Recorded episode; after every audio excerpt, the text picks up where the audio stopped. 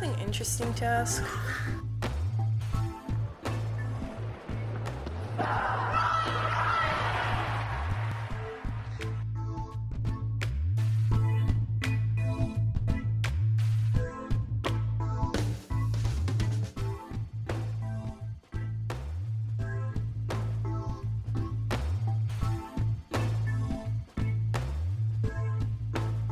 Bonjour à toutes et à tous. Bonjour. Et bienvenue dans un nouvel épisode de The Outcasters. Comment vas-tu, David? Ça va très bien et toi, Nelson? Ça va Comment était ton week-end? Très tranquille, très sympa, très agréable. Et le tien? Euh, Pas tranquille, mais très agréable. Très coloré, j'ai l'impression. Très coloré, ouais. Voilà. ouais, ouais. Avec des beaux outfits pour représenter les couleurs du drapeau LGBT. On adore, c'était très très très cool. Et je suis très heureux de te revoir. Bah, moi aussi, tu m'as manqué et Et- tu m'as pas oublié. Je suis Et non, je t'ai pas oublié parce Merci que beaucoup. euh, Tu es revenu. Encore beaucoup d'événements hein, Eh oui. après un sacré week-end de, de tennis. Ouais. Dont le plus gros événement du tournoi, dont on parlera un peu plus tard, mais bien entendu le, le départ. Le départ, la défaite de, de Serena euh, face à Alia Tomljanovic. Ouais, l'Australienne. Euh, oui, on reviendra plus en détail sur ce moment-là, mais, mais trop d'émotions. Trop d'émotions. Euh, C'était poignant euh, comme image, comme moment. Une vraie page du tennis qui se tourne. Ça va, ça va faire bizarre de regarder du tennis sans, sans Serena, sans qu'on la mentionne en tant que joueuse active. Euh, Mm. ça, va être, ça va être quelque chose. Oui, et puis c'est le, le début, c'est la première à partir de toute cette génération, puisque Federer, Nadal et Djokovic ne vont- Ah. et Murray ne vont pas tarder à partir. Peut-être que tu veux pas que j'en parle. non, c'est pas ça. Je m'attendais à ce que tu parles de Sharapova. Je te disais, mais elle est déjà bien partie, ma grande Sharapova. Hum, Est-ce qu'on couvrerait pas un petit peu les âmes? Donc on s'est quitté nous jeudi, depuis il y a eu la fin des seconds tours et tous les troisièmes tours. C'est ça. Donc là on dit officiellement que tous les joueurs sont en seconde semaine de Grand Chelem, ce qu'on Ouais, comprend en jamais trop. de finale. Ouais. Oui, dès le dimanche, mais bon, Dès le dimanche. Bon, on accepte parce qu'ils sont Oui. tellement fiers de se dire qu'ils sont en, en deuxième semaine. deuxième semaine. Et puis ils vont tous gagner un gros chèque de 450 000 euros, non? C'est pas un truc comme ça? Ils Aucune sont peut-être un petit peu moins hauts. Moi, tu sais, l'argent. L'argent, oui, on n'en a pas besoin, mais ils sont déjà tous pas, pas loin. Ouais. Pas loin. Avec la défaite euh, surprise, un peu de Urkac, surprise pas trop pour nous, David. Oui, on l'avait un peu pressenti. On avait pressenti que ce serait difficile contre le Biélorusse Ivashka, qui nous fait pas beaucoup rêver. Enfin, moi, personnellement, euh, pas beaucoup. Toi non plus, je pense pas. Tu veux dire tennistiquement ou- À tout point de À vue. tout point de vue, ok. voilà. Bon, bah, qui est, qui est vraiment, euh, comme, comme on a pu le dire, un joueur euh, qui a une très bonne saison, qui est sur une très belle évolution, bah, qui a battu Urkac et qui a confirmé la nuit dernière contre Moussetti euh, au troisième tour. Donc, euh, joueur euh, à prendre au sérieux Ouais. et qui va jouer Sinner, encore un Italien, donc au quatrième tour. Sinner qui a donc finalement battu Nakashima, qui lui-même, au Mm. deuxième tour, a battu Dimitrov. C'était pas non plus la surprise du siècle. C'était certes, c'est certes une tête de série qui est tombée, mais c'était pas non plus la série, la surprise du siècle. Ouais, Nakashima, pareil, est un, est un très bon jeune joueur euh, américain. Et, totalement. et Dimitrov, euh, on le sait malheureusement, est, est plutôt sur le déclin. C'est- clair. Mm. Peut-être qu'il va nous gagner un, un tournoi. Bon, je sais pas vraiment en fait. Je pense qu'il est clairement sur le déclin. Il peut gagner, oui, il peut gagner les 250. euh, Ouais, ouais. C'est ce qu'on appelle être en déclin 500, quand même. hein. Oui, oui, quand on a gagné euh, C'est pas des possible. Masters 1000, Ouais. un Masters 1000 pour lui. Un mais- Masters 1000. Mais du coup, on a toujours notre petit favori, euh, Yannick Sinner, qui est toujours là. Ouais, Même s'il a perdu le premier set contre Nakashima, qui lui a fait un très très bon premier set, derrière il déroule facilement 4, 1 et 2, 50, euh, 60 points gagnants, 58, quelque chose comme ça dans les trois dernières manches. Vraiment au-dessus, je pense contre, contre Ivashka, oui, ça devrait il va passer. passer, je pense. Ça devrait passer, j'espère en tout Oui, cas, oui, parce que sinon nos prédictions sont pas folles folles. Euh, en dessous, on a Marine Silic qui, encore une super saison, franchement. Hein. ouais, ouais. Enfin, après son Roland Garros, là, il, l'impressionne. Il sort euh, Daniel Evans en 5-7, difficilement, 7-5 dans la dernière. Il se bat.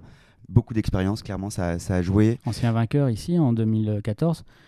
Donc ça, ça reste un tournoi qui, qui l'a- qui l'affectionne particulièrement et dans lequel euh, encore aujourd'hui Des corbeaux. Et oui, on est en pleine, pleine nature, en pleine campagne aujourd'hui, David. Par contre, le prochain tour, ça va être une autre histoire. Donc, euh, contre Alcaraz, euh, Oui.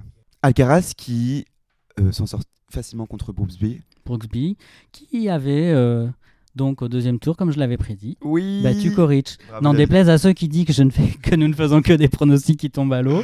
C'est faux. On a quand même quelques petites, euh, Prédiction euh, pas mauvaise. Hein. On se débrouille super bien. Alors déjà, on a encore nos deux finalistes chez les hommes, enfin nos, nos vainqueurs et notre finaliste chez les hommes pour nous deux. Exact, exact. Et on a toutes les, tous les deux nos vainqueurs féminines Ouais, exact. et on n'a plus nos finalistes. On en reviendra plus tard d'ailleurs pour ouais. ma finaliste qui nous a quittés. Mais euh, je trouve qu'attendez, pour l'instant, on Ouais, est. ça va, on est pas super. mal. On a Et puis prédit- on prend des risques, non on prend- Totalement. Attends. On prend des risques. On a prédit quelques upsets. Il y en a qui sont là, il y en a qui sont pas là. Ouais. Euh, D'ailleurs, Silic Alcaraz. Bon, bah, je pense que Alcaraz est bien lancé. là. Ouais, je suis d'accord. Je suis Franchement. d'accord. Et puis bon, Silic vient de sortir un match de 5-7. Euh, ça risque Ouais. peut-être physique, même s'il y a un jour de repos. Il a pas non plus 20 ans, hein, comparé à. Alcaraz qui lui. euh, Il les a pas les- non plus. Les a pas non plus, mais, mais mais il a bon, pas encore 20 voilà. ans. Euh, ouais, je pense que ça, ça risque de jouer en la faveur d'Alcaraz. mais même là, si- Alcaraz est bien lancé. Le, Ouais. le- là, la grosse affiche, a priori, ça va être le quart de finale contre Sinner. Je vois On pas, euh, je vois pas ce qui pourrait empêcher euh, ce Ouais. quart de finale euh, aux allures de finale, un peu quand même. ouais, en tout cas de finale, finale future pour les. euh, Ouais. lorsque le Big Three sera, sera retraité ou en évolution du tennis, comme Serena aime le dire. J'aime beaucoup. ouais, c'est vrai. Cameron Norrie qui a sorti. euh, bon, Cameron Norrie qui est toujours très très solide, qui sort Holger Rune, le petit démon un peu du. Danois. danois et démon, du circuit démon, Ouais. dans le sens où il est. Bon, il cherche toujours un petit peu la, la merde. Il, Ouais, ouais. Là, il charriait un peu l'arbitre. Bon, c'est pas le seul dans le genre, mais. Non, c'est clair, il, il charrie l'arbitre. Non, il, il a été voir l'arbitre en expliquant oui, euh, Cameron Norrie, il, euh, il sert toujours après le temps imparti, alors que c'est faux. En fait, il sert tout le temps, il lève la balle quand le temps est enfin Mhm. terminé. Donc, il est totalement dans les règles. et mais il est venu s'en plaindre à l'arbitre parce que, parce que voilà, il adore ça. Et puis, ça fait un peu d'animation et on en parle aujourd'hui au podcast. Donc, il a raison. Merci Holger. Oui, parce que sinon, il n'y a rien à dire sur Cameron Norrie, honnêtement. Voilà. Donc, heureusement, heureusement qu'il y a eu ça. Et il jouera André Roublev, Yes. qui a battu en 5-7 au tie-break du cinquième, super tie-break du Ouais. cinquième set, Denis Shapovalov. Donc j'ai cru qu'enfin, peut-être, il allait, euh, il allait euh, me faire plaisir, mais non. Bah Eh non, ben, il a perdu. Après, il n'était pas favori contre Roublev, mais, j'avoue que j'y ai un peu cru. Bon, il a mené de 7 à 1. Quand même très très serré dans le cinquième set. C'était un beau match, franchement. Pour le coup, celui-ci, je l'ai regardé, enfin le cinquième set. Et c'était vraiment euh, passionnant à regarder. Mais ça n'a pas donné le résultat que j'aurais aimé avoir. Ouais, mais ça fera quand même un Cameron Norrie, euh, Roublev, on regardera pas, on s'ennuiera. mais par contre, on pourra très bien regarder Ah, euh, Mr. Francis Tiafo qui jouera donc Nadal, parce que Tiafo s'en est sorti face à Schwartzmann ah, en c'est 4-7, facilement- en 3-7, Non, pardon. 3-7, ouais, ouais, c'est facilement. assez facilement.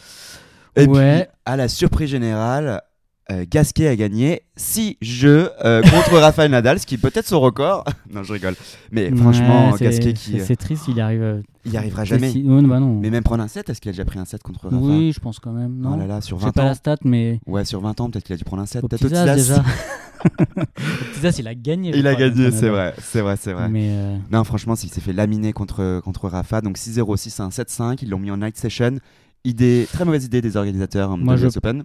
Moi, je pense que Nadal va jouer tous ses matchs en night session et non pas seulement parce que c'est une star, mais je pense que l'organisation veut le préserver parce que les matchs de nuit, euh, enfin de- du soir en tout cas, sont, sont moins soumis euh, par définition à, la chaleur et à l'humidité euh, des journées d'été new-yorkaises.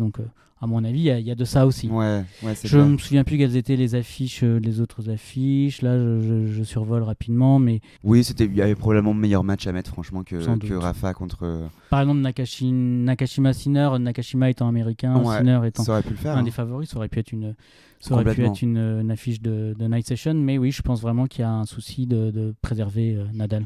Est-ce qu'on perd pas un peu d'équité Euh, Bah, le problème euh, a déjà été évoqué euh, avec Federer, notamment en Australie, il me Ouais. semble, qui était quasi, quasi systématique euh, en night en Night Session. Oui, c'est sûr que. Après, voilà, Nadal, sait, hein. il a 36 ans, c'est sans doute un des. Hmm, C'est peut-être même le doyen du tableau. Là, je vois pas qui, est, qui pourrait être plus vieux que lui dans le tableau actuellement. Donc, il y a peut-être. On respecte nos anciens, Nelson. Ouais. N'oublie jamais de respecter tes Non, anciens. c'est vrai. Non, mais je pense que tu as totalement raison. Et c'est, ça se fait toujours, que ce soit pour les hommes ou pour les femmes, en général, les grandes têtes sont toujours un peu avantagées, même quand il est question de, dans un match par les arbitres, etc. D'ailleurs, Rafael Nadal, on lui a demandé en conférence de presse, euh, à la suite d'un commentaire de McEnroe qui disait Oui, Rafael Nadal ne respecte pas souvent le temps imparti dans le service. Et les arbitres disent jamais rien. Et Rafael Nadal, on lui a posé la question. Il l'a très mal pris. En fait, il l'a pas très mal pris. Il l'a pris à la rigolade. Il a dit It's a joke. Euh, non, je respecte toujours les règles. Euh, je me suis jamais pris d'avertissement. Mais forcément, c'est ce qu'on est en train de te dire. Tu ne prends jamais d'avertissement alors que tu es censé t'en prendre. Mhm. Et c'est vrai que Rafael Nadal, il dit Moi, je, transpire beaucoup, etc. Maintenant, le ramasseur de balles ne me ramène plus mes serviettes. faut aller les, récupérer, etc. Je trouve que c'est une très très mauvaise excuse. Les 25 secondes, c'est vrai qu'il y a des fois, c'est un peu court après des gros points. Les arbitres, là, sont capables de jauger et de se dire Non, tu peux prendre 30 secondes. Mais je veux dire, au tout début du match, Rafael Nadal prend plus de 25 secondes et tu trouves ça quand même un petit peu bizarre. Après, c'est la gestion de son énergie. Quand on a euh, donné beaucoup sur un point, si on ne veut pas donner autant sur un point, eh ben on, laisse tomber le point et on, garde de l'énergie pour le point suivant. Quand on s'est donné à fond sur un point, eh ben les 25 secondes derrière, euh, la règle elle est là et on sait qu'on va être, qu'on va, ça va être difficile bien entendu, mais c'est clair. Mais c'est à, chacun de, de, gérer son, son énergie et son, son endurance quand même une petite chose sur Nadal, le petit incident euh, qui nous a fait peur quand même pendant son match contre Fonini, en plus en fin de match. Donc Nadal qui s'est donné un coup de raquette dans le nez, euh, bêtement en plus parce que donc la raquette a rebondi contre le sol et ensuite euh, a percuté son nez. Il s'est fait peur lui-même, il s'est pris la tête. C'était vraiment un geste qui voulait dire mon Dieu, mais qu'est-ce que j'ai fait On a imaginé toutes les hypothèses qui lui ont traversé l'esprit à ce moment-là. Mais euh, fort heureusement, euh, plus de peur que de mal. Euh, je pense que tout va bien. Un petit pansement sur le nez, c'est reparti. Ouais, voilà. Et un petit pansement, accordé, à sa tenue. Et on adore. on adore. et la tête d'affiche chez les hommes pour ce quatrième tour sera quand même clairement Medvedev contre Nick Kyrgios. Le match qu'on attendait depuis le début. Ça va être le feu sur le central, clairement en night session, j'en ai aucun doute. Même, Sur le central, sur le Arthurage, parce que Medvedev s'en est sorti. Il fait toujours, franchement, un très beau parcours jusqu'à maintenant. Toujours pas perdu de 7. Voilà, il, bat Wu, le, chinois. Ouais, solide, franchement. Après, je sais contre Nick Kyrgios, ce sera différent. Qui, lui, Nick Kyrgios, a sorti Wolf au terme d'un match très, très, très convaincant de sa part. Franchement, je suis très impressionné par Nick Kyrgios. Je le mets même favori face à Medvedev.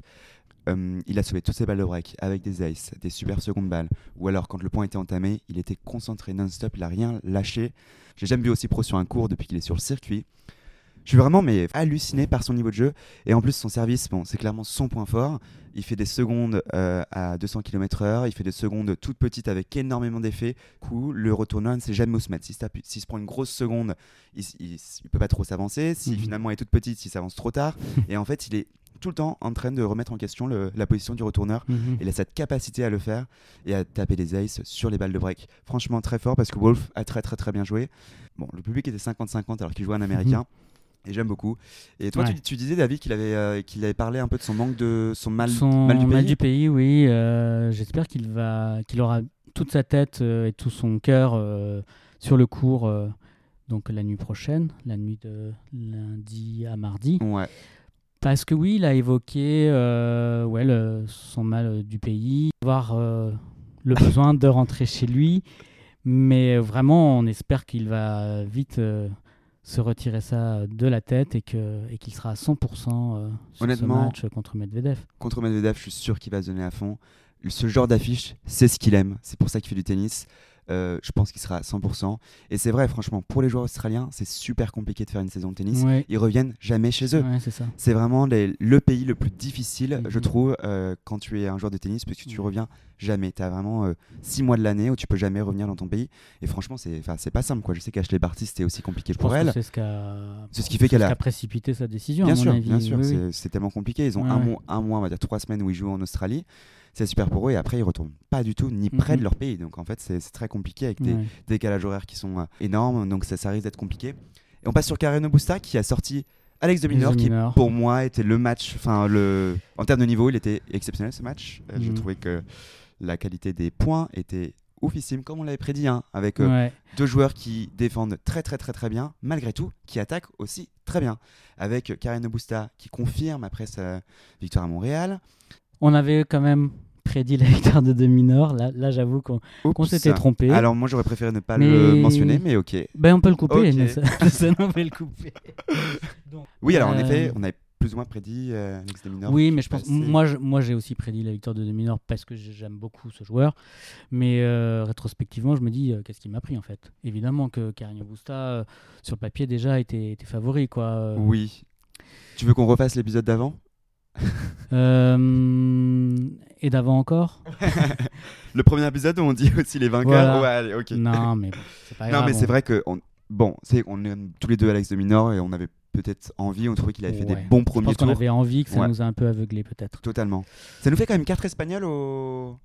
Au quatrième tour Ouais. Oui, 4 espagnols parce que du coup, Ah, faut. Davidovich Fokina Exactement, ils sont en train de jouer actuellement contre Berrettini et. Ouais. Ciao, ciao Berrettini qui a sorti Andy Murray Hmm. en 4-7. 4-7, je crois, ouais. Mm, mm. Super, est-ce que je t'expliquais euh, hors antenne, David, c'est que Oui. j'ai regardé un peu ce match-là et j'ai trouvé que Berrettini, Berrettini était excellent en coup droit, mais lorsqu'il se décalait en coup droit. C'est-à-dire que quand on jouait sur son coup droit, évidemment, c'est c'est son arme, un service coup droit. Il était, il était relativement bon, mais lorsqu'il se décalait, donc euh, quand Murray jouait sur son revers, il se décalait, c'est là où il mettait vraiment Mhm. Murray dans une position compliquée. Et je trouvais qu'en fait, Murray, il avait du mal à, à déplacer Berrettini suffisamment pour que Berrettini se décale pas instinctivement un peu plus sur son coup droit tout le temps. Et du coup, il était déjà presque en position de, pour se décaler trop facilement. Et c'est ce qui a manqué à Andy Murray. Normalement, qui voit très bien le jeu, qui voit très bien le cours. Là, ça a un peu manqué. Et franchement, il a fait un très très bon dernier set pour clôturer. Ça va être une affiche un peu nulle face à. C'est une affiche parce que c'est en ce moment. Ah, c'est en ce moment. Mais, Ah bah, vous voyez, euh, regarde pas du tout. J'ai vraiment envie que Berrettini gagne. Ah, moi aussi. Ouais, Et puis bon, comme euh, sa copine a gagné aussi euh, contre Son Serena. ex. Son ex, C'est pas copine. vrai. Tu savais pas Non, Mais non, Nelson. c'est- ils sont plus Mais ensemble. oui. Ah, mais c'est pour ça qu'elle s'est coupé les cheveux alors. Ça lui va très bien d'ailleurs le carré Alia. Excusez-moi, on sort un petit peu de la page tennistique, mais là j'en apprends un ouais, scoop, ouais, j'étais pas au mais courant. je, euh, ouais, je pensais que tu savais. Parce qu'il me semble qu'il y a. Bon, déjà, il- on les voit plus du tout sur les réseaux Oui, ensemble. Et je crois qu'il y a déjà plusieurs mois, Berrettini a, a tweeté quelque chose du genre euh, où il a évoqué son célibat. Quoi. Et Oh. clairement, il a dit voilà, qu'il était célibataire et qu'il se sentait très bien comme ça. Il est libre. il est libre et on est très content.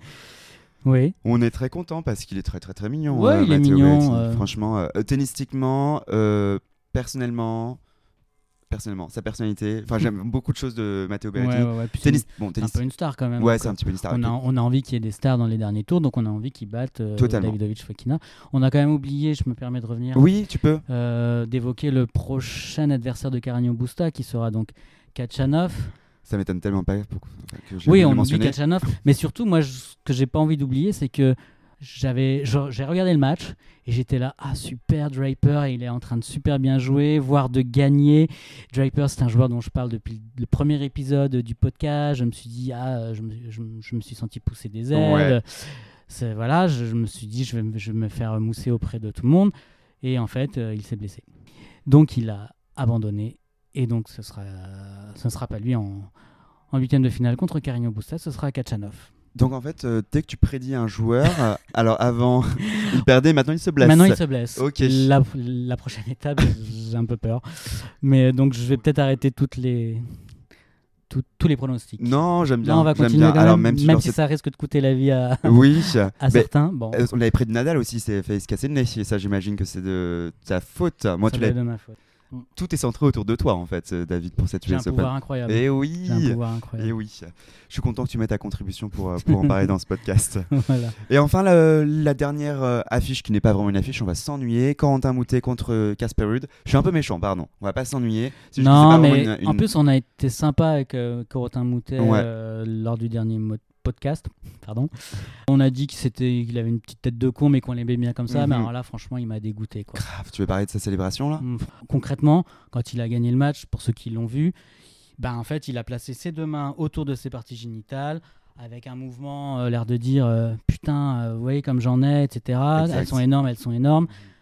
Je trouve ça, ins- je trouve ça vraiment à vomir, quoi. masculinité fragile, voire toxique, euh, à voir. Mais en tout cas, euh, bon, très déçu de ce... Enfin, moi, je déteste ce genre de personnes-là. Enfin, je, je Ouais, comprends pas. euh, Je vois même pas ce que ça veut dire de montrer tes euh, C-O-U, vous avez compris, euh, pour dire que t'en as des grosses. Franchement, c'est ridicule. ça lui va tellement pas. ça lui va pas du tout, ouais, c'est clair. Ouais, ça Franchement, c'est un petit minet, là, Ouais. un petit bourgeois en plus, je pense. Enfin, bah, un minet avec de la barbe. Ouais, mais un minet, tu vois ce que je veux dire ça... Ouais. C'est pas Charles Bronson, quoi. non, ouais, clairement, clairement. Non, mais voilà, déçu, de, franchement, déçu de sa, de sa célébration. Après, voilà, bon, tu peux peut-être que mentalement c'était compliqué pour lui. Je sais pas ce qu'il a voulu montrer. J'espère que ça se reproduira pas. Et il jouera Casper Ruud que j'avais euh, j'avais prévu. Bon, en même temps, il était série numéro 5. Il allait sortir Tommy Paul. J'avais pas prévu C'était- 6-0 dans le dernier set, mais j'étais bien content de le voir parce que toi, par contre, t'avais dit Tommy Paul, n'est-ce pas? Ouais, moi j'étais, je soutenais Tommy Paul. J'ai regardé un peu le match, sauf le dernier set. Et peut-être, euh, vu le pouvoir que j'ai sur le. le C'est pas un peu blessé dans le dernier set, ça. euh, Bah, Tommy vu Paul? le score, je me pose la question. Mhm. même. On s'est pas renseigné, Nelson. On s'est pas renseigné, c'est vrai. très professionnel. Oui, désolé. Mais, euh, Et trop content pour Casper Ruud. En plus, il se trouve bien. ouais, J'ai vu qu'il s'entraînait avec. Medvedev euh, dernièrement. J'adore, donc euh, tr- je suis très fan de ces deux joueurs-là, donc euh, très fan. J'aime beaucoup ces deux, deux joueurs-là. Là, avec euh, le tableau tel qu'il est, donc on arrive au, au quatrième tour. Qui tu vois gagner par rapport à tes prédictions? Est-ce qu'il y a d'autres joueurs qui sont rentrés un petit peu dans les potentiels vainqueurs? Quelles sont tes euh, ta position là-dessus, ta vision? Hum, ça reste sensiblement la même. Euh, ben, Medvedev et Sinner sont toujours là. Euh, ils ne me déçoivent pas. Ils sont tous les deux au niveau auquel je les attendais. Par contre, on va avoir euh, Nadal notamment qui, oh, je croyais pas beaucoup en lui et au final, euh, de plus en plus, euh, Il va monter en ses puissance. chances Il va et- monter en et puissance. je me dis qu'il il peut gagner, en effet. De toute façon, voilà, on est, on est euh, sur deux affiches là, que ce soit au quatrième tour, donc Kyrgios Medvedev ou potentiellement en quart de finale euh, Alcaraz Sinner, deux affiches dont il est très difficile de décider qui sera le vainqueur. Deux matchs dont, dont les résultats euh, vont être déterminants pour, euh, Pour la suite du tournoi. Vraiment les tout tout derniers tours euh, Complètement. du tournoi. Complètement. C'est vrai que Nadal risque de monter en puissance. Je l'avais. Je pense qu'il lui-même il s'étonne un peu. C'est son moins bon grand chelem jusqu'à maintenant, dans le sens en termes de jeu, je trouve qu'il arrive vraiment avec un niveau en dessous dire des- cette année? Ouais. Ouais. Comparé à tous les autres grands chelems qu'il qu'il a abordés. Ouais. Euh, tennistiquement, il est un peu en dessous, mais au final, franchement, il s'en sort parce que c'est Rafael Nadal, parce qu'il est mentalement super fort, physiquement, il, se dépasse. Euh, moi, c'est Nick Kyrgios qui me rassure énormément. Euh. J'espère ne pas me planter face à Medvedev, mais bon, j'aimerais que Medvedev gagne, mais par ma, pour mes prédictions, je- Ouais. j'aimerais que Nick Kyrgios gagne. En fait, je vais juste regarder ce match-là parce qu'il va être très très cool. ouais. Et euh, Yannick Sinner, oui, mais il m'a rassuré. euh, c'est vrai que, ouais, comme tu dis, ça va être déterminant contre Alcaraz. On verra bien comment ça va se passer. Mais voilà, en tout cas, à l'entame du quatrième tour, il y a de très très belles têtes d'affiche. Beaucoup de gros joueurs qui sont encore là. C'est un tableau qui est appétissant, malgré le fait qu'on est, comme on a dit, hein, pas Novak Djokovic et euh, Ouais. Federer, mais on se commence à habituer depuis, euh, depuis un petit moment. Je, je suis plutôt content avec ce qu'on a pour le moment chez les hommes. Je suis d'accord. Vivement la suite. Vivement la suite. Est-ce qu'on passerait pas chez, euh, les, reines femmes Chez les chez avec euh, tout début la défaite euh, de Serena Williams. Euh, On, par- on- on parle d'elle tout de suite? Ouais. Je sais pas, ça va être tellement dur, honnêtement. en fait, j'ai pas encore fait le deuil tennistique de Serena. J'ai regardé une partie du match, j'ai regardé la, la poignée de main, le discours de Serena. J'étais ému aux larmes tout le long. euh, Ouais. C'était, j'ai vraiment du mal à poser des mots sur ce que je ressens après la défaite de Serena. Et euh, bah, du coup, je te laisse le faire, David. D'accord. Bah, c'est un match que j'ai regardé. Bon, j'ai loupé les, premiers jeux, parce que pour tout vous dire, je m'étais endormi. Mais je me suis réveillé à 5-3 pour elle dans le premier set. Malheureusement, je ne lui ai pas porté chance, hein, puisqu'elle a perdu les quatre jeux suivants et qu'elle a perdu donc, le premier set 7-5. Encore une fois, mon pouvoir euh, sur cette US Open a, a- a fait effet. Je m'en serais bien passé pour cette fois-ci, parce que je le contrôle pas, ce pouvoir. C'est ça le problème. Ça aurait été bien que tu le contrôles un petit peu mieux. Voilà. Et en fait, on se dit bah, que ce set, ce premier set, elle aurait dû le gagner. Elle gagne le deuxième. Bon, dans le troisième, elle, est, elle, bah, elle gagne le premier jeu du troisième. Je crois qu'elle a des balles de break dans le deuxième pour mener 2-0. Mais euh, bah, très vite, euh, là, là ça, ça, ça- s'éteint. quoi. On, on sent que, qu'elle peut plus, qu'elle- que physiquement, euh, elle a trop donné dans les, dans les deux premiers sets. Et, et euh, Tomljanovic prend le large. Et, et on arrive à 5-1 avec Tomljanovic qui se sert pour le match. Et là, Serena nous sauve, je crois, au moins 6 balles de match de manière absolument extraordinaire. Franchement, c'était une fin de match. Euh, pour un set à 6-1, c'était une fin de match euh, que j'ai trouvé idéale. Enfin, très, très euh, télégénique. Enfin, c'était très. euh, en tant que specta- spectateur, euh, sur un set à 6-1, c'est une fin de set vraiment. euh, c'est un régal, quoi. Ça représente tellement Serena Williams. euh, sauver cette balle de match, 6 ou 7, pardon. Je sais Bon, même combien, si, même si elle perd le match derrière, il n'y a rien de mieux qui peut, qui peut représenter Serena, une battante jusqu'au dernier point. Ouais, c'était c'était une belle image, euh, très très classe euh, Alia. Ouais. Euh, dans, la dans la victoire, pardon. Euh, elle a pas trop célébré, alors que c'est vraiment probablement l'un des plus beaux, des plus belles victoires de sa carrière. hein. Tu te rends compte elle- Franchement. On parlera d'elle comme étant la, la dernière joueuse à avoir battu Serena Williams. Serena Williams. Ça, restera. Ouais, c'était la première fois qu'elle a joué Serena, c'est la première fois qu'elle était sur le Arthur H. Et beaucoup de premières fois pour elle, avec évidemment un public, encore une fois, électrique, électrique. Elle m'a impressionné et j'ai l'impression qu'elle va en prendre un petit, un petit tournant dans sa carrière. Tomjanovic Bon, ouais, en passant en joueuse un peu confirmée et solide.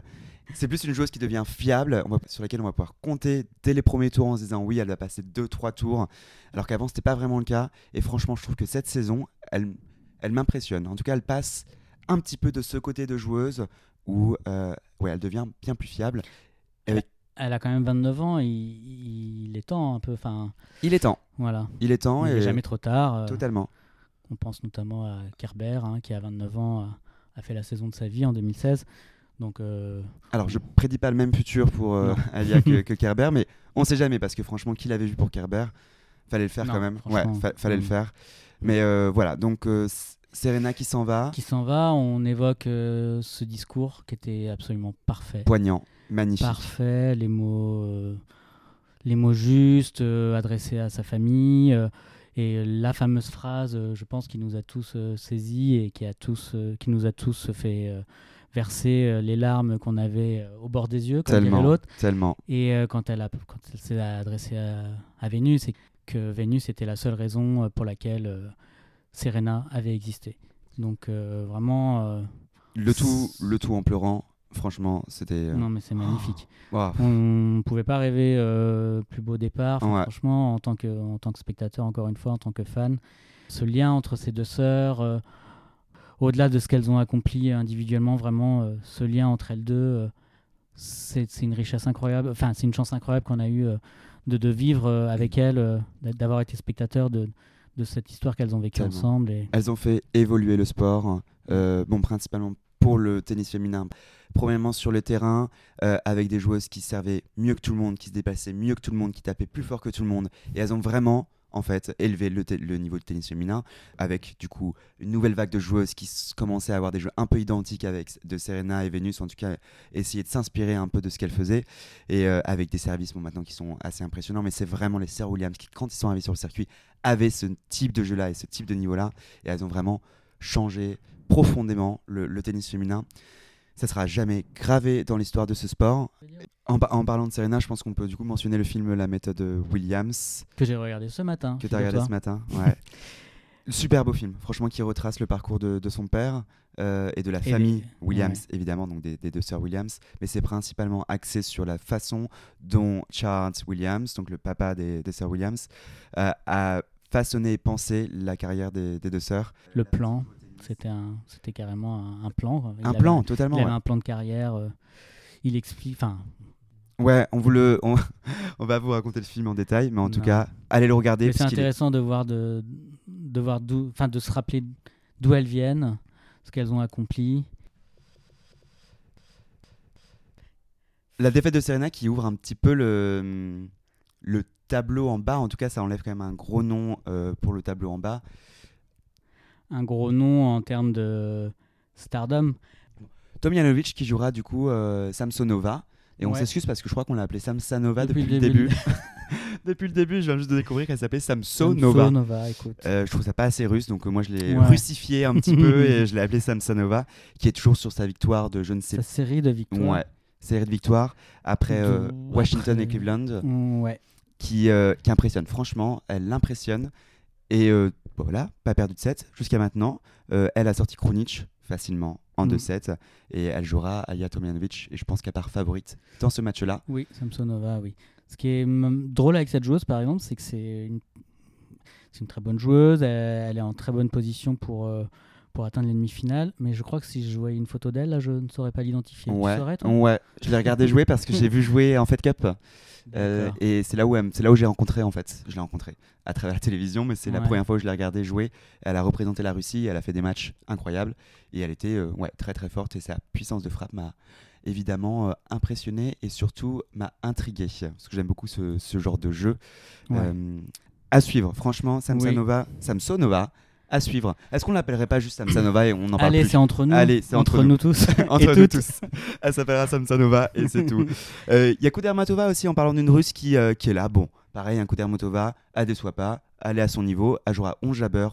Après, elle a, joué, elle, a, elle eu un match euh, ultra facile, hein, 6-2-6-0 contre Galfi, dont je vois que l'initiale du prénom est D, mais je ne sais même pas quel est son prénom. Je ne connais plus. absolument pas cette Je crois qu'elle est hongroise. Ah bon? Ouais. Ok. Donc, euh, bon, 6-2-6-0 comme ça sur le. C'est Dalma.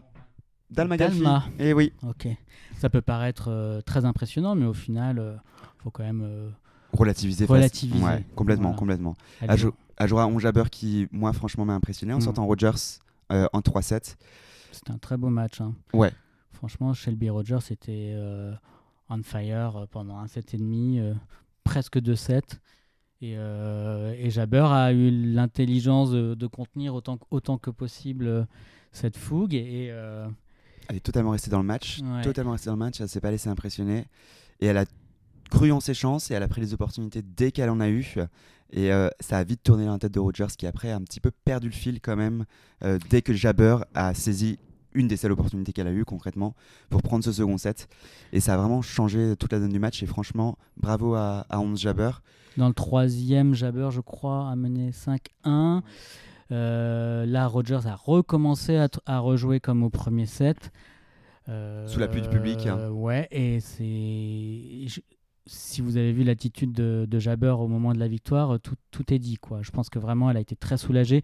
Elle a vu euh, Rogers retrouver euh, un niveau impressionnant et elle s'est dit Ok, je mène 5-1, mais en fait, euh, qu'est-ce qui m'arrive quoi? Ouais. Et elle Et- a réussi à, à conclure. euh, C'est compliqué pour ce genre de joueuse en plus, je trouve, parce que c'est presque pas dans la raquette de 11 Jabber. Parce que quand Shelby Rogers joue son top niveau, Mm. eh ben, je crois qu'elle est meilleure que 11 Jabber en Ouais. fait. Enfin, concrètement, c'est souvent ça. Quand tu as des grosses frappes, tu peux très facilement déborder tes, tes adversaires. Et quand tout est dedans, bah, concrètement, tu peux pas faire grand chose en face. Et Shelby Rogers, à des moments, elle a cette capacité à le faire, à tout simplement ne pas faire jouer son adversaire en mettant tout dedans et en mettant Mm. un, mètre, euh, un mètre de la à ses adversaires. Donc franchement, euh, bravo à Ons Jabber, qui atteint pour la première fois le quatrième tour à l'US Open et du coup qui atteint les quatrièmes tours dans tous les tournois du Grand Chelem pour Ons Jabber. Donc bravo à elle, mais je suis sûr qu'elle ira encore plus loin dans, dans l'avenir, parce que c'est toujours une joueuse qui monte. C'est sa première année au top niveau et elle déçoit pas à part ce premier tour à Roland Garros. Le Ouais. reste était quand même, est quand même très très très bon.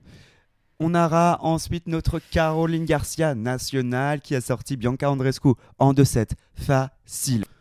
Mais C'est fou. solide quoi. C'est Mais fou, c'est.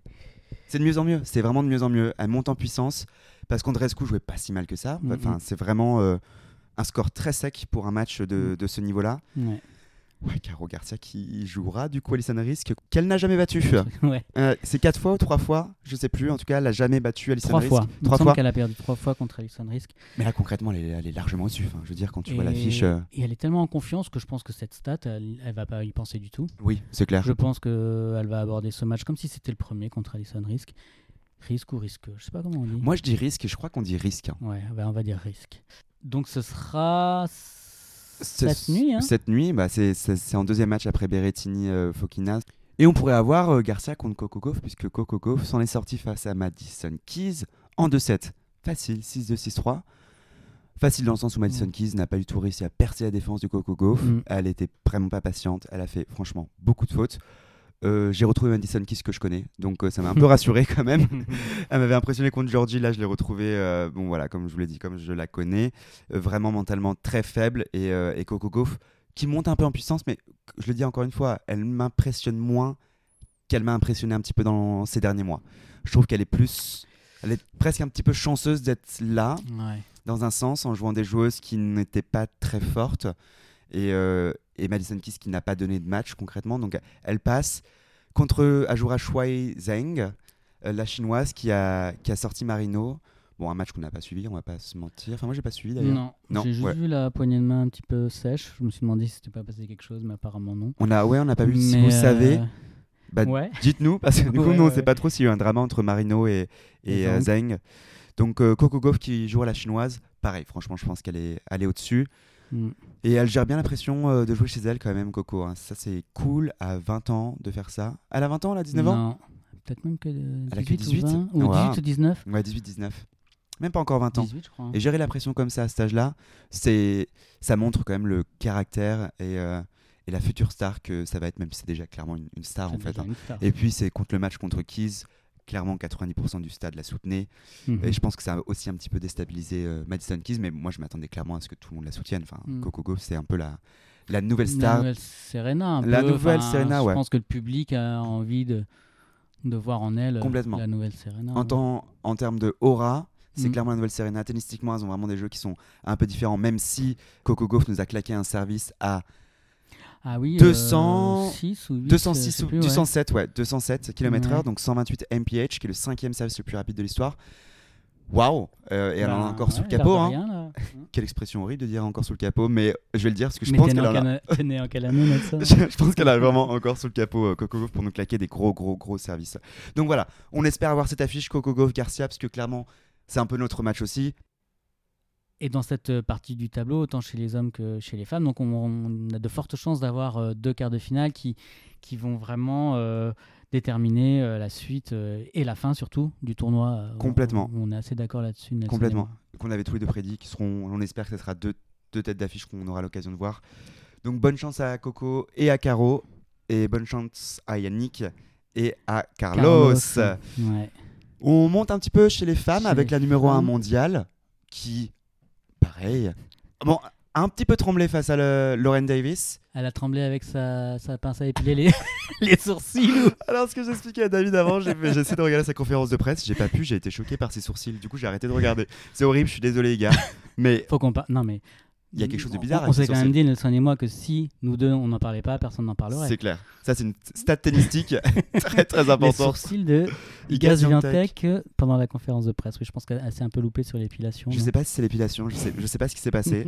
En tout cas, ça m'a totalement perturbé. Je sais même pas quoi vous dire sur ce match-là. Du Non, coup. elle a un petit peu tremblé face à, face à Lauren Davis, qui a un jeu un peu chiant à jouer parce que elle, elle fait des balles hautes, elle fait des balles un peu plus lentes, elle fait des balles très rapides et en fait, Iga, elle avait du mal à trouver de- du rythme, donc elle a cassé complètement le rythme du match. Et elle expliquait que dès que Lauren Davis faisait une balle rapide, elle était débordée parce qu'elle ne s'attendait pas.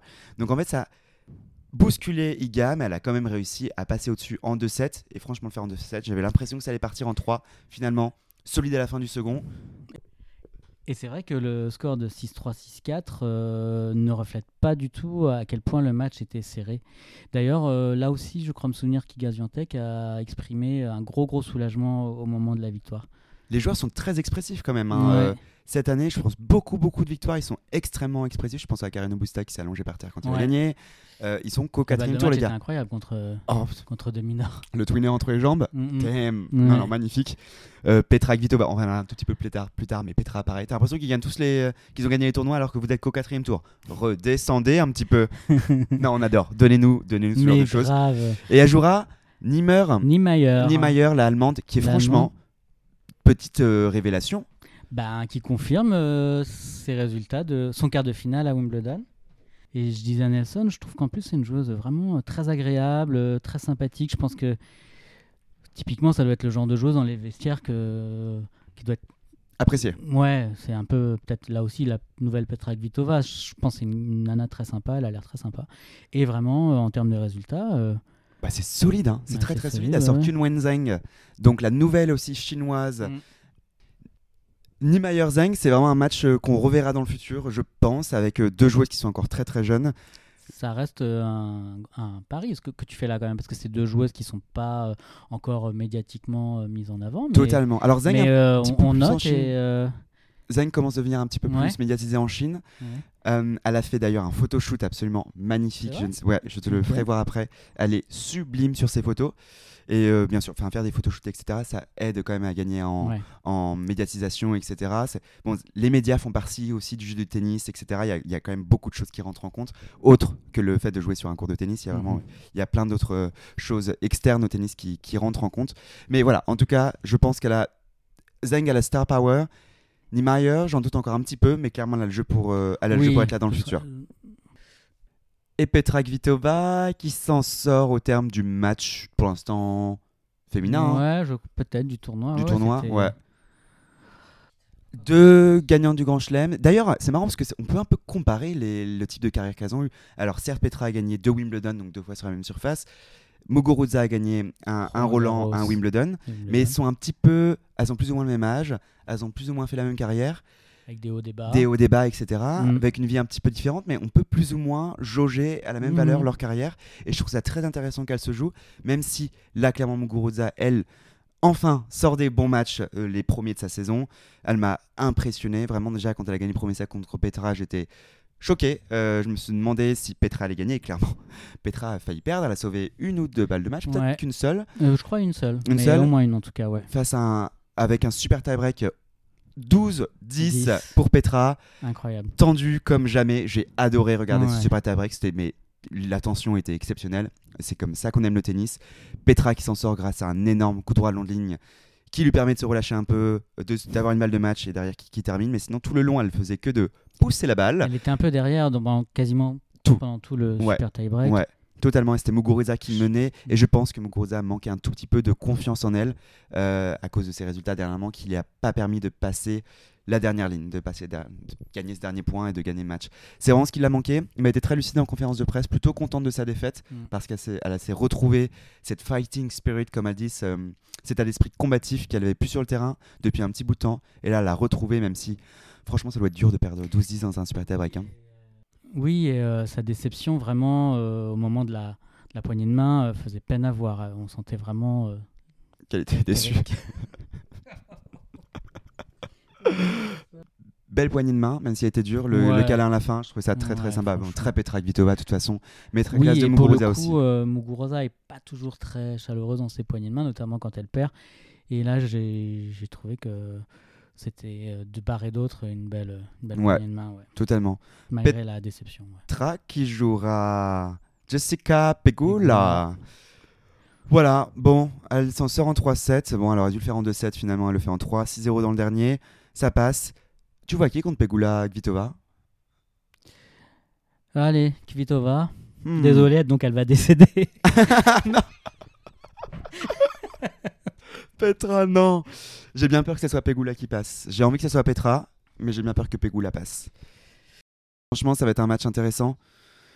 Et voilà, faut que Petra soit solide. Après, j'espère que physiquement, elle va pouvoir se remettre de ce match-là. Mentalement aussi, même si je pense que tu dois gagner un petit peu en confiance lorsque tu t'en sors comme ça. Donc, euh, ouais, on verra bien. Je dis Jessica, tu dis Petra. Allez. Ah, ça m'ennuie de pas dire Petra. Vraiment, c'est à contre-coeur. Parce que j'adore. Oui, et moi, c'est le cœur qui dit Petra, Mm. euh, pour ainsi dire. Donc, Ouais. euh, Euh, Victoria Azarenka qui elle s'en sort face à Martic et elle jouera facilement. Carolina Pliskova oui, facilement clairement Mais est-ce qu'on n'évoquerait pas le match du deuxième tour de Victoria Azarenka contre Marta Kostiuk si Mais évidemment qu'on va en parler On Alors savait- bah, On savait c'était notre petit match euh, popcorn. ouais en termes de drama C'est pas très sympa puisque bon le le contexte n'était pas cool mais euh, pas sur cool. le terrain c'était cool voilà Victoria Azarenka a gagné facilement et la poignée de main bah il y a pas eu de il poignée n'y en a de pas main. eu et en fait euh, Marta Kostiuk a envoyé un message la veille du match à Victoria Azarenka en lui disant écoute je ne vais pas te serrer la main pour ce match là pour les raisons que évidemment elle connaît. Et donc euh, Victoria Azarenka a simplement répondu pas de souci ok. Euh, c'est un peu dur pour Victoria Azarenka je trouve parce que c'est vraiment une joueuse qui comme on dit s'implique tout le temps. Elle fait partie du. Player Council donc des huit joueuses euh, qui euh, représentent qui sont un peu en France similaires à un syndic. C'est un peu le syndic des joueuses donc le Player Council Ouais, qui ouais. est, qui est dont Petra dont Vika Vika participe et elle a toujours essayé de hum, faire quelque chose pour, euh, pour la Russie. pour l'Ukraine surtout. non Oui, pour l'Ukraine, pardon. Elle a totalement essayé de faire quelque chose pour, euh, pour les joueuses ukrainiennes et elle expliquait que, bon, elle a contacté toutes ses amies ukrainiennes. Évidemment, elle n'avait pas contacté Marta Kostyuk parce qu'elles sont pas proches, elles sont jamais Ouais. entraînées, mais elle a contacté la WTA pour savoir quelle était la meilleure façon pour elle de s'impliquer et d'aider les joueuses. Euh, la WTA alors, lui a répondu que c'était trop tôt pour le moment, alors que ça date de quand même depuis mars déjà l'invasion de la Russie sur l'Ukraine. Février même. Février, ouais, 24 en effet. février, je crois. Donc euh, ça fait déjà un petit bout de temps et c'est un petit peu dur pour, euh, pour Victoria. Je trouve que c'est pas mérité. Ouais, moi je suis d'accord. Après, elle est hyper lucide et franchement, euh, maintenant, elle a beaucoup, beaucoup d'expérience sur le circuit. Elle parle aussi donc, de son rôle dans le Player Council, de sa relation avec Marta Kostyuk, de sa relation avec d'autres joueurs ukrainiennes qui est très, très, très bonne. Aussi avec des joueurs russes, parce qu'il y a des joueuses, et joueurs russes qui ont, aussi été impliqués par, euh, par ce qui se passe actuellement. Et voilà, elle disait, bon, il y a plein de choses que vous voyez pas, que je fais derrière, parce que je ne le fais pas pour les médias, mais elle, elle subventionne des joueuses ukrainiennes, elle paye des vêtements, elle paye des transports. Elle aide beaucoup derrière la scène. On dit derrière la scène, il n'y a pas un autre mot pour ça. Behind the scene. Behind the scene, bah, voilà, je, traduis euh, mot à mot anglais-français. Mais voilà, elle fait plein plein de choses et je pense que c'est important de le noter parce que c'est une figure du tennis féminin, Victoria Azarenka. Voilà, je trouve que un peu décevant de Marta Kostiuk. Je comprends aussi sa position, vraiment, je comprends les deux. Mais voilà, c'est euh, c'est un petit peu dur. En tout cas, je suis content que Victoria soit là. Et elle Oh. est bien là. Hein. Comment? Ouais, elle est Et bien là. là ouais. parce que franchement, les scores sont, sont nets. Non, clairement, euh, Azarenka euh, potentiellement peut aller très loin. Euh, bon, de toute façon, elle l'a prouvé, elle a déjà été trois, fois finaliste à l'US Open, dont la, la dernière fois c'était quand même il y a deux ans seulement. C'est clair. Donc elle est, je pense, capable. hein, elle est toujours capable, même si, même si les résultats sont pas très constants et qu'elle n'est que tête de série euh, 26, c'est une joueuse qui est toujours capable de gagner un grand chelem. Et euh, bon, là, elle joue Pliskova, euh, celle de- que j'ai fait euh, ma favorite depuis le début du tour. Ah là là là là, qui a sorti ma finaliste Belinda Bencic. Alors, Pliskova elle a un don pour euh, sortir les joueuses que j'aime pas trop. Et c'est pour ça que j'aime bien Pliskova. Et à chaque fois qu'elle sort quelqu'un que j'aime pas, elle se fait éliminer derrière. Donc je trouve que le rôle de Pliskova dans les tableaux, j'aime beaucoup parce qu'elle sort les joueuses que j'aime pas et après derrière elle se fait éliminer. Euh, donc elle a sorti Bencic en 3-7. Eh bien, je m'attendais pas à ce que Bencic sorte concrètement, mais Pliskova qui revient et qui joue bien. Bencic, voilà. Pliskova qui avait battu Bouskova donc au deuxième tour. Mhm. Donc euh, là, là, on, a, on, avait a- faux. on avait faux. On avait vraiment prédit que Bouskova gagnerait. Mais en fait, euh, voilà, Pliskova, bah, c'est un peu comme Azarenka, sauf qu'elle n'a jamais gagné de Grand Chelem. Elle joue toujours bien à l'US. Mais elle est capable de tout, quoi. Ouais. Elle est vraiment capable de gagner, quoi. Finaliste aussi à l'US Open contre. Angélique Kerber exactement, en en 2016. 2016. Donc voilà, c'est deux joueuses qui jouent toutes les deux très bien euh, à l'US Open. Ça va être intéressant. Est-ce qu'elles vont être en night session, tu penses?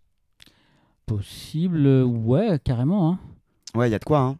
Il y a de Parce quoi. c'est quand même un peu une Ah. star aux États-Unis. En fait, euh, voyons le match derrière, Ah. c'est Collins contre Sabalenka. C'est la night Voilà. session. C'est la night session. la night session du, du Arthur H, oui. Du Arthur H, ouais. En tout cas, si moi j'étais programmateur, c'est ce que je ferais parce Ouais. que. Oh, Il y a quelque chose ici. Collins est américaine déjà. Elle est américaine. Les deux joueuses sont combatives, sont fougueuses. Euh, on l'arrache sur un terrain. Franchement, ça va crier des deux côtés, des common, des common d'ailleurs, parce que je crois que c'est les deux disent euh, common. Je pense pas que Sabalenka parle, euh, parle en russe quand elle, euh, quand elle est sur un terrain. En tout cas, je ne pense pas. Mm. Elle dit toujours common. Mais pareil, un petit match qui peut définir l'avenir de ce tournoi parce que les deux joueuses me font, m'impressionnent tennistiquement. Ouais. Collins qui sort Alizé Cornet dans un match très très compliqué. Elle s'en sort 7-6 au terme d'un super tie-break. Alizé Cornet qui a des balles de 7 qu'elle ne convertit pas tout simplement parce que Collins nous sort ses meilleurs Revers. revers. J'adore ses revers. Franchement, Ses revers croisés notamment. Vraiment. elle sait vraiment, c'est une des meilleures joueuses avec le meilleur revers. Beaucoup de joueuses là qui sont là, Tomjanovic c'est pareil, très très bon revers, Collins, voilà, qui euh, dès qu'elle en a besoin, elle s'appuie sur ce revers et elle va chercher les points et c'est énorme, c'est énorme. Donc elle est là, elle est solide, elle jouera Sabalenka qui a explosé notre petite française Clara. Burel, 0 et 2, 0 et 3 Les deux. et Ouais, 2. ouais. Ah bah 0 et 2. Donc Ouais, Clara Burel nous a fait euh, 50 minutes sur le, sur le terrain. Je savais pas si elle était blessée ou pas, Clara Burel. J'avais l'impression que, bon, pour prendre 0 et 2 quand même, faut, faut y aller. Après, c'est vrai que Sabalenka est, est clairement au-dessus. Hmm. Mais il y avait pas mal de jeux qui étaient accrochés et Sabalenka a été. Ouais. Elle a juste débordé par sa puissance, qu'elle retrouve. Et surtout, elle retrouve un petit peu plus de constance. Elle arrive à attaquer quand il le faut. Pareil, sa rage de vaincre, elle l'a sur le terrain. Ah, ça va être un match. Bah, ça a dû lui faire du bien ce score euh, après le match du deuxième tour, Oui. qui était quand même. un Ah bah oui. Ah bah qui était le match de la, du tournoi avant euh, Petra, euh, Petra Muguruza. Muguruza. Ouais, Oui, euh, Zabalenka qui, qui est mené un 7. euh, un combien 7, 5-1 ou 5-2 Ouais. dans le second set. Et euh, Bah, elle revient, elle sauve deux balles de match. Elle se bat, pareil, en allant chercher les points. Après, il y a un point où il y a un joueur, où il y a un personne du public qui crie au moment où Kanepi va jouer sa volée. Kanepi hyper classe ne dit rien. Honnêtement, ça valait presque un lettre parce que le cri de la personne le public était très très très gênante. Mhm, ouais. Bah, Sabalenka s'en sort un petit peu grâce à ce Ouais. spectateur-là. Bon, grâce. Je sais pas si ça a joué réellement, mais honnêtement, moi, ça m'a dérangé quand j'ai vu le point. J'ai regardé plusieurs fois et j'avais l'impression que ça l'a gêné. Mais bon, Sabalenka, voilà la force mentale qui est là. Elle s'en sort en allant chercher ce tie-break. Et derrière, pareil, un, un dernier set accroché. 6-4, 6-4. Ça se joue à rien. Franchement, ça joue qu'à Ouais. quelques points. Et elle passe, donc elle va nous faire une belle tête d'affiche. euh, Collins Sabalenka, je suis impatient. Impatient de voir ce match. Et c'est à peu près tout pour le tableau féminin. On a clôturé le- les deux tours. Enfin, les deux. On a clôturé les deux tableaux, pardon. Masculin, féminin. Alors, dans tes prédictions chez les femmes, David Chez les femmes, alors moi déjà, je, bon, ma prédiction initiale, donc euh, c'est terminé, hein, puisque Ouais, mais toujours Coco. Oui, oui, Coco. Coco, mais en fait, ouais, là, j'ai envie de revenir un peu sur. euh, Ah, j'ai envie de croire en Garcia. oui. Ouais, ouais, ouais, franchement, elle, elle m'impressionne. Et puis, il y, a y a le cœur aussi qui parle. J'aime beaucoup Coco, mais euh, Coco, elle aura le temps de le faire. je suis français quand même. Mm. Je suis je suis pas très chauvin, hein, mais je suis quand même français. Et, et, on, et Garcia, on l'aime vraiment beaucoup euh, pour ce qu'elle est, euh, pour la joueuse qu'elle est, son, pour, pour son tennis et aussi pour, euh, pour la, la jeune femme vraiment très simple et très Exactement. fraîche. Et, J'allais dire simplicité. Ouais, je suis tellement d'accord avec toi. C'est vraiment une, la simplicité, dans le très bon sens du terme, évidemment. Ouais. Pas comme Ladenovic a pu la décrire euh, une fois. Elle avait pas dit qu'elle était simple, mais clairement elle a dit qu'elle était bête. Et vraiment, je trouve que voilà, c'est une joueuse toute simple qui est toujours très très très bon sur un, cours de tennis. Elle se comporte très très bien. Et c'est vrai qu'elle a un jeu, un jeu, un jeu qui est impressionnant quand même. Elle sait, elle sait tout faire. Elle se déplace très super bien. attitude. et Super attitude. Elle volaille trop bien. hein. Ouais. Ouais, très très bonne volleyeuse. euh, Bon, elle est une des meilleures sur le circuit avec euh, Kristina Menovic d'ailleurs qui joue en double toutes les deux. Ouais, c'est ça. et qui gagnent un peu tout facilement jusqu'à maintenant. Avec le- la défaite de Coco, Pegula, euh, elles Mm. sont peut-être un petit peu favorites finalement dans ce, dans ce tableau féminin. Il y a encore euh, Siniakova et Krejcikova Krejcikova, ouais. qui sont encore là. Mais franchement, Bon, en espérant que si si elles vont loin dans le tableau, en espérant que ça ne puisse pas trop d'énergie. euh, c'est ce qui m'inquiète un peu. C'est ce qui m'inquiète un peu. Heureusement Mm. qu'elles gagnent tout facilement toutes les deux. ouais. Mais ça m'inquiète un petit peu parce que c'est pas simple de faire. euh, Ah bah de jouer tous les jours tout simplement. Ouais, parce ça. que là du coup c'est organisé comme ça, euh, Caroline Garcia joue tous les jours. C'est une bonne façon de faire un entraînement, mais tu as quand même une pression et si tu as des matchs qui durent 2 heures, 2 heures et demie, finalement c'est pas un entraînement, ça devient très fatigant et c'est plus dur de se préparer pour, pour le lendemain. Mm. Donc ouais, toi tu dirais euh, Allez, ouais, je change euh, mon fusil d'épaule et. euh, et en haut du coup la finaliste. Ah, en haut, alors, ouah, c'est dur, hein. Il y a du monde hein. Alors, je vais dire. euh, Allez, Sviantec. Allez Collins pour moi. Ah, j'aime, Ouais. j'aime. Ouais. Ok. Collins En plus, pour moi. j'aime bien Collins. Ouais. J'aime bien cette fille. J'aime bien euh, son parcours donc euh, un peu une- elle, est, elle, est- un peu mal aimée pour le parce que c'est un peu une une, une garce un peu comme ça sur le cours totalement. Mais c'est toujours pareil on aime bien ce genre d'attitude aussi Oui. ce genre de joueuse On a parlé déjà de son parcours un petit peu à Daniel Collins. Elle vient de, du Oui. coup du Non, parcours universitaire parlé, mais oui, oui. du parcours universitaire américain. Donc elle est arrivée assez tard sur le circuit de la. WTA. On va dire quoi 3-4 ans? Un chouïa plus Un d'un chouïa mais- plus, ouais. ouais, ouais. Donc euh, en fait, elle a, un- elle a forgé ce caractère-là à l'université, en général parce que tu joues face à un public qui est totalement contre toi, donc elle est totalement habituée à ce genre d'atmosphère, elle s'est créé ce personnage très très fougueux, vraiment, elle, est, elle, elle crie des commands euh, légendaire légendaires à la Légendaire. tête de la joueuse, elle s'en fout totalement, elle est là pour gagner des matchs. J'aime beaucoup ce Jean foutisme qu'elle a sur le terrain. Elle a été victime, bah, d'ailleurs elle a toujours des problèmes d'endométriose, Ouais. elle s'est fait opérer derrière, qu'il a beaucoup endommagé son début de carrière et j'ai adoré le fait qu'elle en parle. Euh, Mhm. elle explique du coup bon, toutes les difficultés qu'elle a pu. L'endométriose, euh, pour ceux qui connaissent pas, c'est une maladie qui, euh, qui est que pour les femmes et euh, qui te rend tes règles extrêmement douloureuses. Je fais, je fais ça euh, très Ouais. très simple évidemment, mais vous le regardez plus en détail. Je suis pas une femme, je peux pas me rendre compte, mais euh, voilà, je sais que c'est euh, quelque chose qui est assez commun chez les femmes et qui est un peu nouveau. C'est un peu nouveau et on en parle un petit Le peu plus fait dans le sport. parle, ouais. Déjà, on en parle. C'est nouveau dans la société Mm. et encore plus nouveau dans le sport. Donc, très content que Daniel Collins en parle. Et en plus, elle en parle avec tellement de simplicité. Enfin, je veux dire, pour elle, c'était euh, voilà, quelque chose qu'elle a fait euh, bah, pour qu'aujourd'hui, elle puisse se faire des jouer toute l'année sans, sans trop de douleur et elle est elle disait j'ai le I have the time of my life concrètement et je comprends enfin clairement euh, quand tu as enfin plus de douleur comme ça tu n'as plus besoin de d'organiser tes entraînements sur, sur tes problèmes de, de règles Mm. d'organiser tes tournois tes voyages etc elle avait elle a quelque chose de moins en penser et une douleur en moins et clairement ça se ressent dans, dans ses résultats finaliste à l'Open d'Australie en début d'année en battant Sviantec en demi-finale quand même finale ouais ouais totalement mais Ouais. en tout cas c'était déjà un très beau résultat Ouais, et en faisant un très bon match contre Ashley Barty, elle s'est Mm. bien battue parce qu'Ashley Barty était quand même au-dessus tout le long du tournoi et, et c'était le match où elle a dû plus, euh, plus aller chercher le, le match. Pardon, je me répète. Mais voilà, en tout cas pour moi, Daniel Collins, finaliste, qui Bah, perdra. C'est Ouais. un, pronostic qui me qui m'enthousiasme. Oui. Euh, oui. Je suis désolé pas mettre Iga, mais en fait, Iga, bah, c'est peut-être parce que tu la, tu la mets, donc du coup je la mets pas. mais Non, ouais, mais je- ouais, ouais, je comprends. Tu la mets, du coup Après, je pas. franchement, euh, je dis elle, mais si Zabalenka reste sur ce, ce nuage-là, franchement, elle est inarrêtable. Ouais. Euh, Azarenka et Pliskova, on l'a déjà dit, elles sont capables de tout. Allez, je dirais Kvitova, Pegula, je les mets un petit peu en dessous quand même. Ouais, un petit peu en dessous. mais Niemeyer, pas- euh, également. Mais elle peut créer la surprise Mais, contre, euh, concrètement contre Gaziantep en fait. Ouais, ouais, ouais, bien sûr. Mais non, enfin, je dirais non quand même. Ouais, tu penses pas à toi? Mais, euh, Non, je dirais que si, euh, si Zion- je vois Ziontek aller en demi. Ouais. Oui, je suis d'accord avec toi. en et fait. après, ça va se jouer entre elle et, euh, et une des quatre là. Ouais, Franchement, quatre euh, qui de Azarenka, Pliskova, Collins ou Zabalenka va aller en demi-finale Franchement, Daniel Collins. ce serait super. Non, mais en tout cas, je pense que c'est euh, soit Sabalenka, soit Daniel Collins euh, qui va, qui va sortir. En tout cas, encore une fois, un tableau tellement ouvert, donc Ouais. on a du mal à, à départager. Et puis, tennistiquement, comme toutes les joueuses, elles, elles évoluent, elles, jouent, elles développent un bon tennis. Mm. Toutes les joueuses qui restent dans le tableau, c'est difficile de départager. Comparé aux hommes, tu vois clairement des distinctions quand même entre les niveaux. Euh, chez les femmes, c'est plus compliqué. Et moi, c'est pour ça qu'on est encore plus fan du tennis féminin, comme vous avez pu comprendre. On va terminer ce podcast. Oui, Nelson. Ouais, on Oui. s'arrête là pour ce soir? Ouais, on a. On se revoit quand, mon beau David? Euh, on se revoit bah, mardi. Je pense que c'est une bonne idée. Ça va nous permettre de couvrir les deux journées des huitièmes de finale. Oui. Enfin, de commenter les, les deux journées des, des huitièmes de finale. Avant l'écart. Convient? Ouais. Est-ce que tout le monde est d'accord? Oui, je vous entends tous, c'est super. Et bien écoutez, à mardi, encore merci de nous écouter. Et, euh, Merci beaucoup et euh, c'est un plaisir encore, Nelson, de partager ce podcast avec toi. Merci beaucoup. merci à toi, même si aujourd'hui, on va pas se mentir, c'était C'était difficile. un peu difficile. Vous allez peut-être le percevoir malheureusement. On va pas vous mentir, mais on a beaucoup rigolé. euh, Du coup, ça nous a fait rire. ça nous a fait rire. voilà, allez, à mardi.